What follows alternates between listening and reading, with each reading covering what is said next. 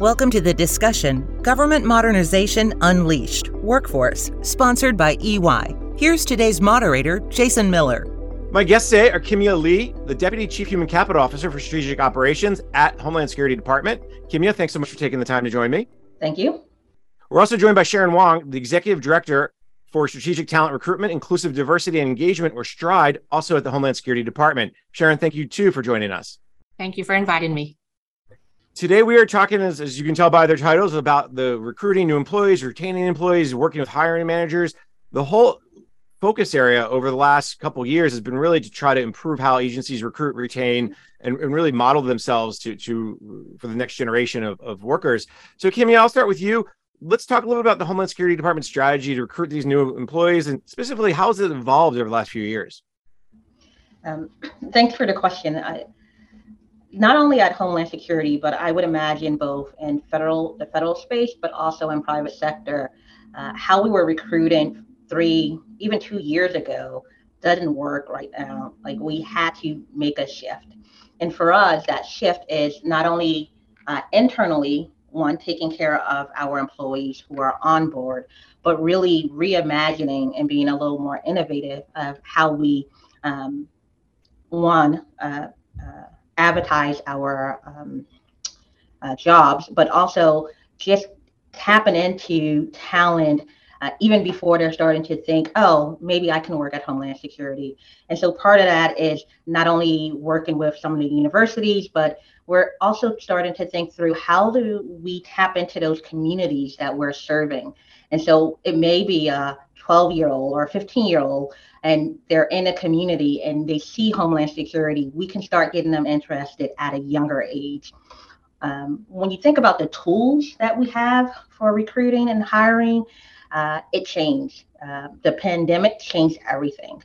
And so now we do have more flexibility, and we realize that uh, productivity uh, increases when maybe you don't have to be in the office. And so this gives us the opportunity to touch on uh, areas that we weren't recruited for before because maybe someone in Utah doesn't want to move to the Washington, D.C. area.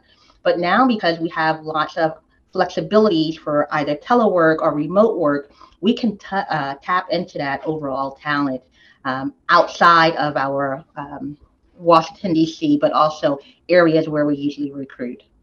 Sharon, um, do you want to uh, add to anything? Sure. I mean, Kimmy, I think that was a great answer. You captured it all, right? You started with how we used to do it, a very traditional way, like that everybody else was doing, was in person, right? And the pandemic really forced us to look at it differently. And and even now, as we're we're coming, you know, we're we're back in person for the most part, because it also taught us to continue some of those virtual engagements, right? Because if you think about it in person in person ones, if you had it at a location, folks had to come into that but now we can we, we're doing some of these hybrid ones even though we are now going back to in-person ones but also as our strategy has evolved it's who we are including right and i'll give a little bit more detail uh, than, than what kimya did but it's how we're now engaging groups, right? Like we talk about our employee resource groups, right? At, at DHS, we call them employee associations but it's not your typical when you think of uh, uh, ERGs, right? We they're not just for you know Hispanics or African Americans. Our employee groups uh, are broadened to like returning Peace Corps volunteers. We, we have a, an employee group around that, veterans, and they're really the ones that have been outreaching, getting the word out to families, colleagues, people in those specific communities. We have now, you know, relationships with colleges and universities. We have developed um, memorandums of um, of understandings with, with over two dozen um, minority serving institutions. So we're really expanding our strategy, you know, um, making use of, of technology. We've been doing these webinars. DHS is hiring webinars in advance of, of recruiting events. And at these events, we, we talk about the event, what's coming, you know, who are we targeting, what our mission is, available job opportunities. So people don't just show up an event, right? They're targeted, they know at these webinars, we're even helping them providing tips and tools for even how they write their resumes, right? Because if you think of how you write a, a federal resume, right? We the, the, things that are important, we also look at it by generations. What we're seeing that's important to, to younger generations these days is about our inclusive diversity efforts. So we talk about that, not just strictly the mission, but a very holistic picture two things I'll go back to because I think this is very much key. First, what Kimya said about uh, trying to get into the communities, maybe communities that maybe have been underserved before, or just maybe you haven't paid enough attention to because they were so far outside of the DC area.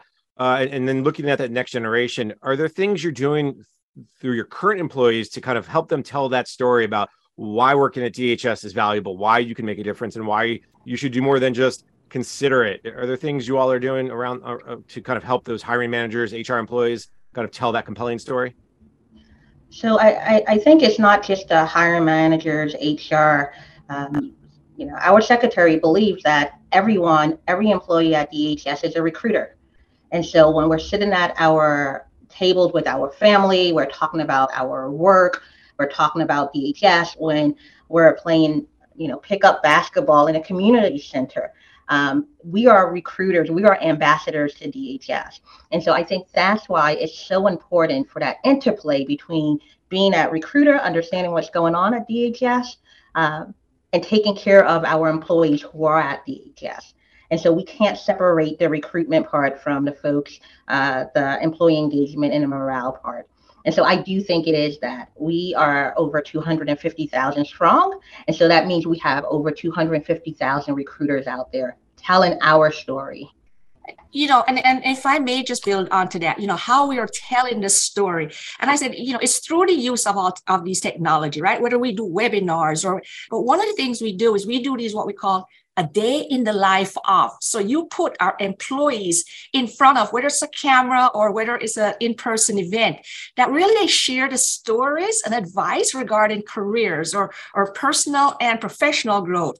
Uh, you know, talk about what is that they do. And that's why it's called a day in the life, because then I think people can see and relate, right? If I tell you what my life is every day, I think that becomes much more impactful, right? Another thing too you know as you talk about how do we ensure that both hr and hiring managers right we want to make sure that they're all aware of the flexibilities that are out there right? We've talked about there's over a hundred different hiring authorities that exist to bring in qualified um, candidates right? And that that is humanly impossible to remember all 100 and which one to use when. So it's marrying it up that hiring manager who that's not his or her job uh, or their job to know what those are. And that's why, why why that that that marriage is such between the hr and the hiring manager to tell that compelling story. I've heard that number before the 100 different hiring authorities. It's something that is just crazy. First you know soon everything will be a hiring authority and nothing will be just a typical hire. But i think that's above all our pay grades to, to, to discuss that. Uh, the other thing I'll go back to is something that obviously Sharon, you you brought up the employee resource groups, the employee associations. Uh, you said some of those folks, whether it's returning Peace Corps uh, volunteers or veterans, are some of your best uh, ways to get the word out. Is that something that you all developed over the last couple years? Has have they been uh, within DHS for several years, and you've re-energized them recently? Talk a little bit about those groups. Sure, we have uh, we have over a dozen currently that are department wide, right? But even within our various uh, components and agencies, they have their own um, uh, EAs as well, right? The employee associations. And I would say some of the, you know, of course, there's uh, several that are fairly new that like the returning Peace Corps volunteers, right? Though that one has really been within the last couple of years. Um, but I will say that some of the more established ones, even the ones now, it's been more a reinvigorating, right? We also have our deputy secretary that um, has been is such a champion because before he was at DHS, he was a champion out in private industry. So he's really latched on to the employee associations, and and because of uh, because of his uh, interest and championing, we have really seen much more active involvement.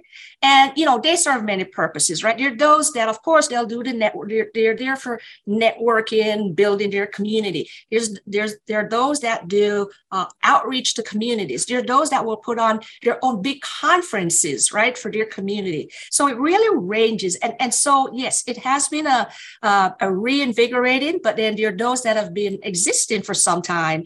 Um, but the sense we get, they're all very excited, right? Our deputy secretary uh, has committed to meeting with at least one every month. I mean, to have that kind of exposure and visibility really gets people engaged that he's willing to take the time to sit down, listen, champion, advocate for them the other thing that does is it really creates that connection. You mentioned some have conferences, some do networking, some are doing outreach, but also creates that connection w- within the entire department. Because as as Kimya said, it's 250,000 strong. It's a lot of people, a lot of very complex missions, a lot of very different missions. CBP does something different than TSA, which does something different than FEMA, but they all work together.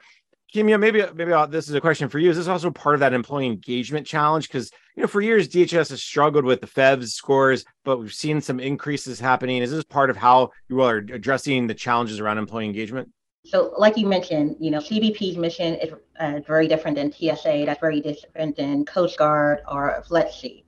Um, and so, what we're doing is uh, part of the overall engagement is we're also taking headquarters and really working with the field. So having a better understanding what's going on and those uh, pretty complex uh, components, but uh, allowing headquarters employees, uh, what we call our, uh, our engagement team, go to uh, on the ground um, field sectors to see what it's like for them to work in their environment. And what we're trying to do is there's some stuff that uh, we're hoping we could correct pretty quickly, right? And so there's some basic needs that we feel that by addressing those basic needs, hey, this printer haven't worked for three years.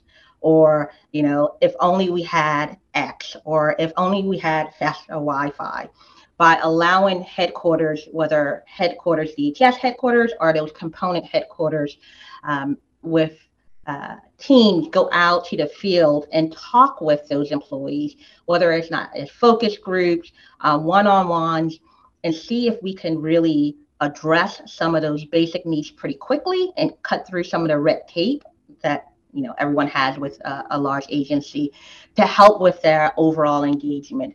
Uh, the other thing I want to say specifically, since we talked about uh, employee associations and a community, um, part of that engagement is engaging with their families. And so, specifically, when we talk about our agents, our Border Patrol agents, our officers, our frontline workers, um, we understand when they're in the front line, their family's also in the front line. And so, we're taking this approach where we are meeting as a community to talk through what's going on at the department, but also benefits and seeing if we could really think of our employees with their whole experience, not just their 10 hour, 12 hour shift. All right, that's a good spot. We're going to take a quick break. When we come back, we will continue our conversation. You're listening to the discussion Government Modernization Unleashed Workforce, sponsored by EY on Federal News Network. Government agencies face pressure to modernize programs and optimize operations. With EY, you can unleash the power of progress and move from strategy to execution. We are at the forefront of shaping how the government responds to complex challenges, providing technology enabled solutions to help you transform at the federal, state, and local levels. Together, we are building a stronger country for the people. Learn more at ey.com slash govmod.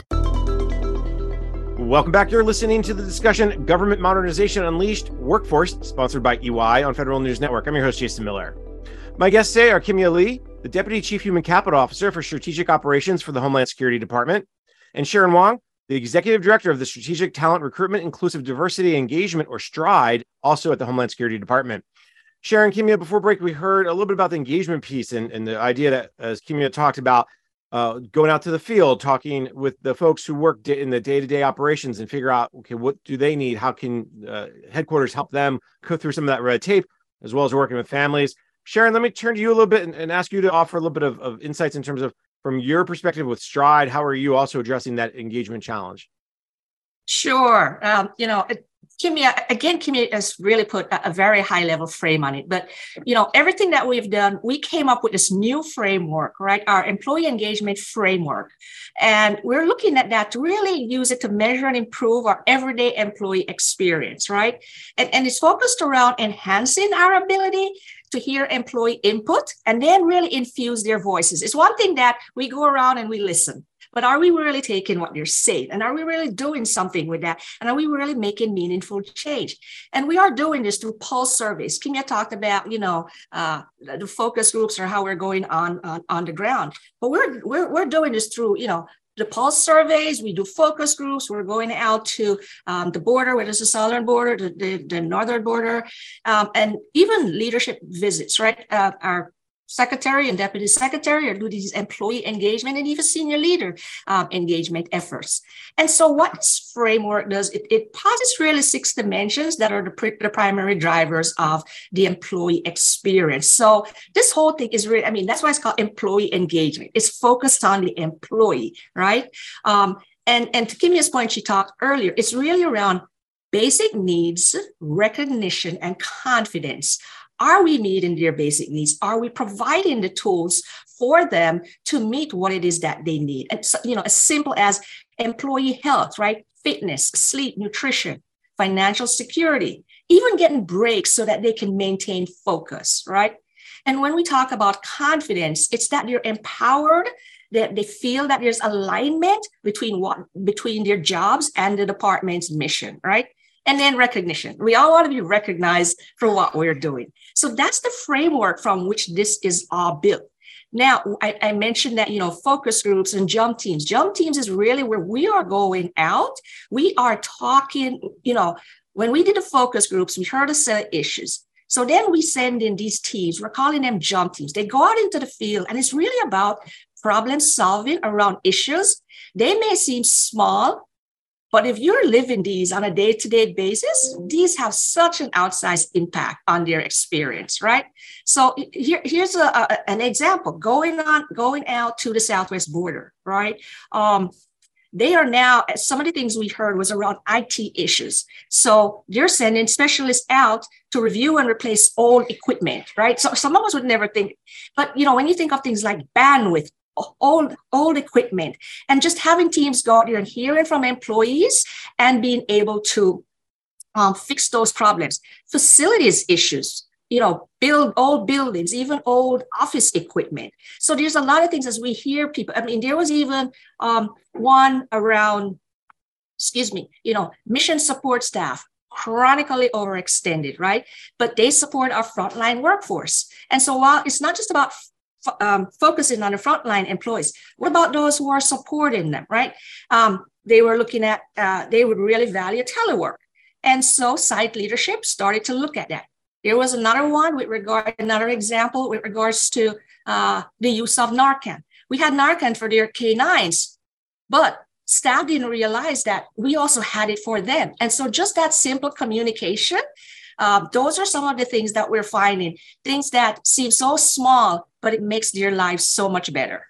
Sharon, you bring up a really important point. It's it's those small things, right? It's it's easy to complain about a job. Uh, I have so much work to do, but if my technology doesn't work, if my building's leaking, if if the water fountains, you know, every third water fountain's broken, that just makes things even harder and makes you kind of more negative about the job. Even you know, even if the job generally is is helpful and valuable and, you feel good about it those little things uh, what are maybe talk a little bit about those jump teams. Are they three to five people? Are they one person? How often do they go out? Any other details? So you know we we started piloting that the last few months right? And now we, we've we've completed three so far. These teams are anywhere from half a dozen or or so. And for example if we're going to a site that we know it's uh, um, IT issues or it's, or it's fleet or facilities, we will bring from the appropriate headquarters office the, the folks that are in charge or, or leading those efforts, right? So we'll bring somebody from our CIO office, somebody from our security office, somebody from our facilities office. And so depending on what the issue is in that particular location that we identified from focus groups, we'll go out there. But here's the thing, we also bring the local component, the local site, right? Because this is not just about headquarters coming in to fix your problems kind of message. That is not what we want to send, right? So we were, you know, for example, when I said we went out to the uh, the, the southwest border, so we very much had um, CBP folks, right? So CBP uh, headquarters folks came out, and then even the, the local CBP folks were there as well. So that's who constitutes the teams, right? Um, and then also based on the functional areas, we generally go out for about a week, uh, maybe a week and a half, depending on how many sites we hit in that region. Uh, have meetings with individuals. Again, we will do visits. We will see what the actual issues are. We will talk to folks. We will have a meeting with the, le- the local leadership, but also meet with the employees who are living this day to day, right? Sit down. We not just say, what are your problems, but we also try to problem solve while we are there. A lot of it is listening, right? Understanding what the issues is. And then after that we come back you know we debrief uh, you know we try to look at what are what are things did everybody hear the same thing? Um, and then we start briefing it up. We brief our our leadership here at headquarters. We then we brief all the way up. We also we make sure that we brief back the component leadership right? So that they know that this is that partnership. Again because the mess this is this is a message of we are in this together. You have an issue. How can we help right um, so that's kind of process, of course, then takes several weeks, right? The, the planning to go out, the coming back, and then all the briefs and making sure, you know, if we're there, we might have heard a problem and we didn't bring someone out. It's coming back. To, and sometimes it's a matter of calling back and say, hey, can we get such and such on the phone as well? Because something's come up we weren't anticipating and we're tracking all the issues uh, all the issues that we have heard um, assigning them to the appropriate person but not just doing that but then following up back uh, that they have addressed these the the one thing I would add to that is I, I know we're talking about um, this team and how I want to I want to mention how it started. Uh, the jump team uh, was created after we started doing focus groups and on the ground talk, and so we brought back uh, uh individuals who participated in those focus groups, and we said like, how can we help? And those teams uh, came up with this notion of it will be great if there was more on the ground, take a look at what's going on. And that's how these teams were created. And so it's not that management or senior leaders uh, came up with this notion of sending a small group out to the field to see if we could help them uh, take care of some of their uh, immediate needs. It actually came out of uh, employees who said this will be really helpful. And so, I, I, again, I want to mirror that up. It's not only just doing, but it's listening and, and turning that listening into something that's actionable. Kimmy, I think that's really an important point that you bring up that this is not being driven from the top, but really from the bottom up. And then you all said as senior leaders, oh, this makes absolutely great sense. Let's let's do it. Uh, because it also shows that that headquarters isn't just demanding you do things, telling you what to do imagine that that also helps drive that that not just engagement but getting folks again to circle back around to the recruitment side to drive that great story about hey yes there are problems yes there's challenges but we our management is, is much of different management today than it was 5 10 20 years ago when dhs you know really first started. Is that the other message you're really trying to drive home? Because you want them to be those recruiters. You want them to go out and talk about the good experience they have working day to day whether it's on the border or as a tso or in headquarters I, I would I would agree, and I, I, I, think so. At the end of the day, um, as a DHS employee, um, you know, this is a complex, sometimes extremely challenging um, agency. But if you talk to any of our employees, there's no other mission that they would rather be working in. And whether or not that's uh, an agent at CBP, whether or not that's uh, a trainer at FLETC or a cyber security analyst at CISA or even the Coast Guard or Secret Service. I do think that um, a lot of times when you're so focused on a single number, so earlier you mentioned the FEVs, uh, that single number, you lose uh, really the persons and the people behind that. And so, again, like Sharon said, we have this framework, and at the base, it's the basic needs. And then we get to the other needs. And sometimes it is that leaky, if only I could use this water fountain to fill up my full water bottle. And it sounds silly, but if you're in the office day in and day out, it, it does drag on you. And I think that by DHS and with our current leadership, with the secretary, the deputy secretary, and everyone else, they understand that we need to take care of our workforce our workforce takes care of the American public. And that's the big takeaway. We got about a minute left. Sharon, let me just give you maybe the last word here. If there's one or two things you're really trying to accomplish in, for the rest of fiscal 2023 and beyond, if you could just maybe give us one or two things you're really focused on. So um, I would say, you know, this conversation has been around engagement and recruitment. So I would say that our takeaways from this would be so let me start with the engagement, right? and, and, and this is what we've really covered. The theme is it's about we're creating mechanisms to hear from employees and how to communicate with them, right? Because a big piece of this is communicating. But it's about, it's not just communicating in this broader sense. It's about their experiences, it's about the challenges, but even also the successes, right? On the job, because this creates opportunities for leadership to understand the employee viewpoint, understand their circumstances, and then say, what what can we do? Let's let's develop action plans that we execute and address where we can, right? Because that's what creates this trust between employees and leaders. And you know, we always say if you make sure that people are included and feel they have a voice, inclusion really drives engagement. And at the end of the day, that's what we want. Because when people feel this, eh, they'll go out and accomplish the mission for you, right? The, the other piece is regards to recruitment, uh, you know, and this also, I, I feel again, recruitment and engagement tie so much together.